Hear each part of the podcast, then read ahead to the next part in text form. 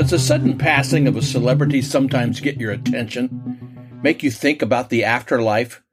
Do the comments of people in the entertainment business give you much hope about where they will be or where you will be in the afterlife? Hi, I'm Rex Rogers, and this is episode number 42 of Discerning What is Best, a podcast applying unchanging biblical principles in a rapidly changing world and a Christian worldview to current issues in everyday life.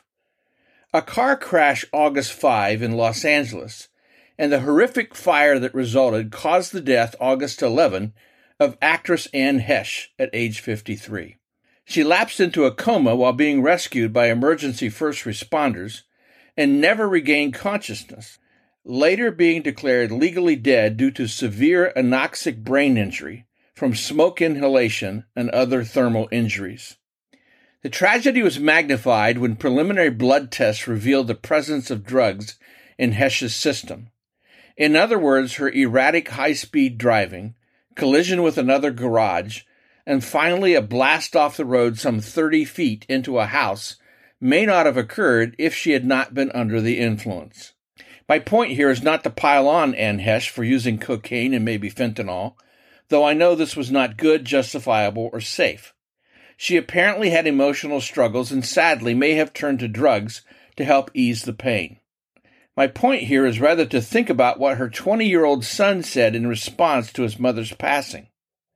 Homer Laffoon posted this My brother Atlas and I lost our mom. After six days of almost unbelievable emotional swings, I am left with a deep, wordless sadness. Hopefully, my mom is free from pain and beginning to explore what I like to imagine as her eternal freedom. In no way am I making fun or otherwise throwing rocks at this young man's comment out of his grief. In fact, I find his sentiments particularly sad. Not only did he lose his mother, he possesses only a vague sense of where she might be or if there is anything out there at all.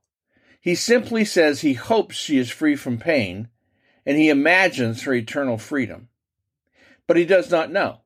He expressed no real confidence. I feel for him and his brother. It brings to mind a few personal experiences. While I was in graduate school at the University of Cincinnati, a co-worker in the campus research lab where we were employed had gone north to Michigan with his wife for a winter ski outing. Tragically, on the way home, they hit an ice patch, and he was killed in a head-on collision. His wife survived but was hurt badly. Several of my colleagues and I attended the funeral in a Greek Orthodox church. This proved to be without question the most uncomfortable experience I had had up to then, and perhaps since, and for a few colleagues too who commented later. The service was nothing but utter anguish. No words of solace or hope, no sense of peace or meeting again someday, Nothing from the priest about where my friend might be in the afterlife. Frankly, my colleagues and I could not wait to get out of there. It was dreadful. A few years later, my family lived next door to an older couple. This church going family suddenly lost their son to drugs and a wild lifestyle. I remember standing on the gentleman's patio expressing my condolences when he told me about how the chimes on his back porch had rung that morning and he felt that this was his son sending a message that he was all right. Out of compassion for his grief, I did not disagree outright with what I thought was a faulty pagan grasp for emotional peace. But I did talk to him about what the scripture says about the afterlife. What amazed me was not only the man's superstitious statement, but that it came from a man that was a relatively faithful attendee at a nearby Presbyterian church. In later years, still in West Michigan, where I live now, I attended the funeral of the son of a notable businessman I knew, who in his 40s had committed suicide with a belt in his own garage. His wife found him.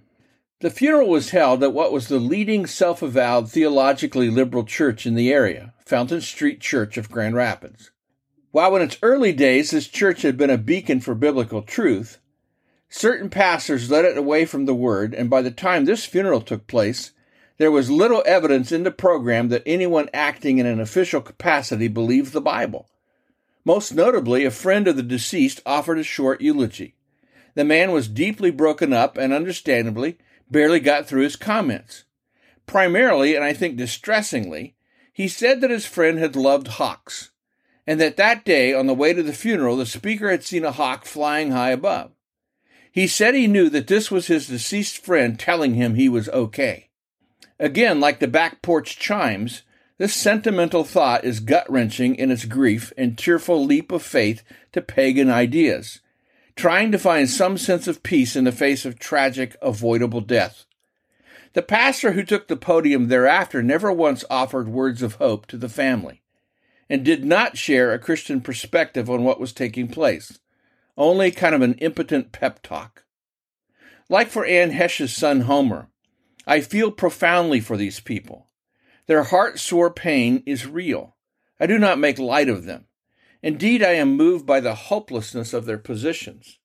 Their forlorn, groundless commentary offers them little more than a typical response oft heard in media about people sending our thoughts and prayers, a religious sounding phrase that usually doesn't mean much other than that people are trying to express some kind of respect. Contrast this with the passing of my father at age 86 in April 2018. In the providence of God, I was able to get home a couple of days before from a trip to the Middle East with Sat 7. So I was with my mother in Ohio when she came out to the living room saying, I think dad has passed. We both then entered their bedroom, where I quickly came to the same conclusion as mom. Dad was no longer with us. I later observed at dad's funeral, if each of us could choose how we depart this earth, wouldn't most of us like the idea of peacefully falling asleep in our own bedroom? I will be forever grateful to the Lord that I was there, for mom, but also for me. We were grieved, of course, because there was a loss. Dad was no longer with us. But I cannot imagine that experience without the confidence of knowing Dad knew the Lord, and therefore we knew exactly where Dad was. In the Old King James Version, the scripture's promise about the homegoing of one of his saints says, absent from the body, present with the Lord. I like to remember this biblical theology. While there is hurt because there is a separation, still we do not grieve as others grieve. We know that our loved one is not gone, but simply absent. Now more alive than ever, now not just resting in peace, but rejoicing in peace. So while mom and our family miss dad, we know he is well, and we will see him again one day. This is a fantastic Christian certainty. No ambiguity, just truth and an incredible source of peace and joy. But when celebrities pass, you sometimes hear vacuous statements like what certain entertainers observed when Frank Sinatra died. Well, heaven will be rockin' tonight, supposedly as Frank joined with the other members of the infamous Rat Pack. It sounds like bravado, and it is, but it masks their fear and uncertainty. People like to believe that life begins by chance. It's evolutionary, without God, or at least without his involvement, and thus in life they acknowledge no responsibility and no accountability. So in this view, they can do what's right in their own eyes. Then, sooner than they'd wish, they face their own mortality. Life comes to an end.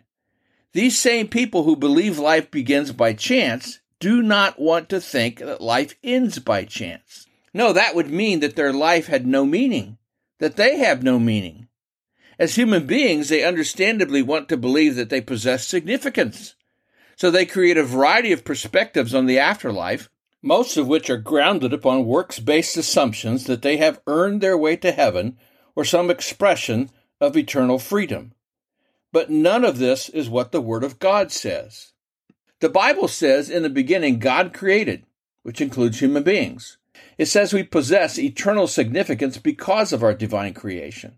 It says we are blessed by God, given talents and time by God, and are accountable to Him for how we use them. It also says that we, all of us, are born in sin, that we are not righteous, and that we cannot earn our salvation, which is offered to us by a loving, forgiving God by grace through faith in the finished work of Jesus Christ on the cross and in the resurrection. Sin condemns us and salvation cannot be earned. It is a free gift for all that embrace it. This is the gospel, the good news. Finally, the Bible makes it clear that we can have an assurance of the afterlife. God has given us eternal life, and this life is in His Son. Whoever has the Son has life. Whoever does not have the Son of God does not have life.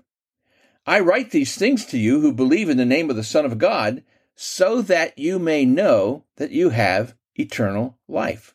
That's in 1 John 5. The word says that someday Jesus will return for the resurrection of those saints that have passed, and then the rapture of the living saints. And so we will be with the Lord forever. Therefore, encourage one another with these words.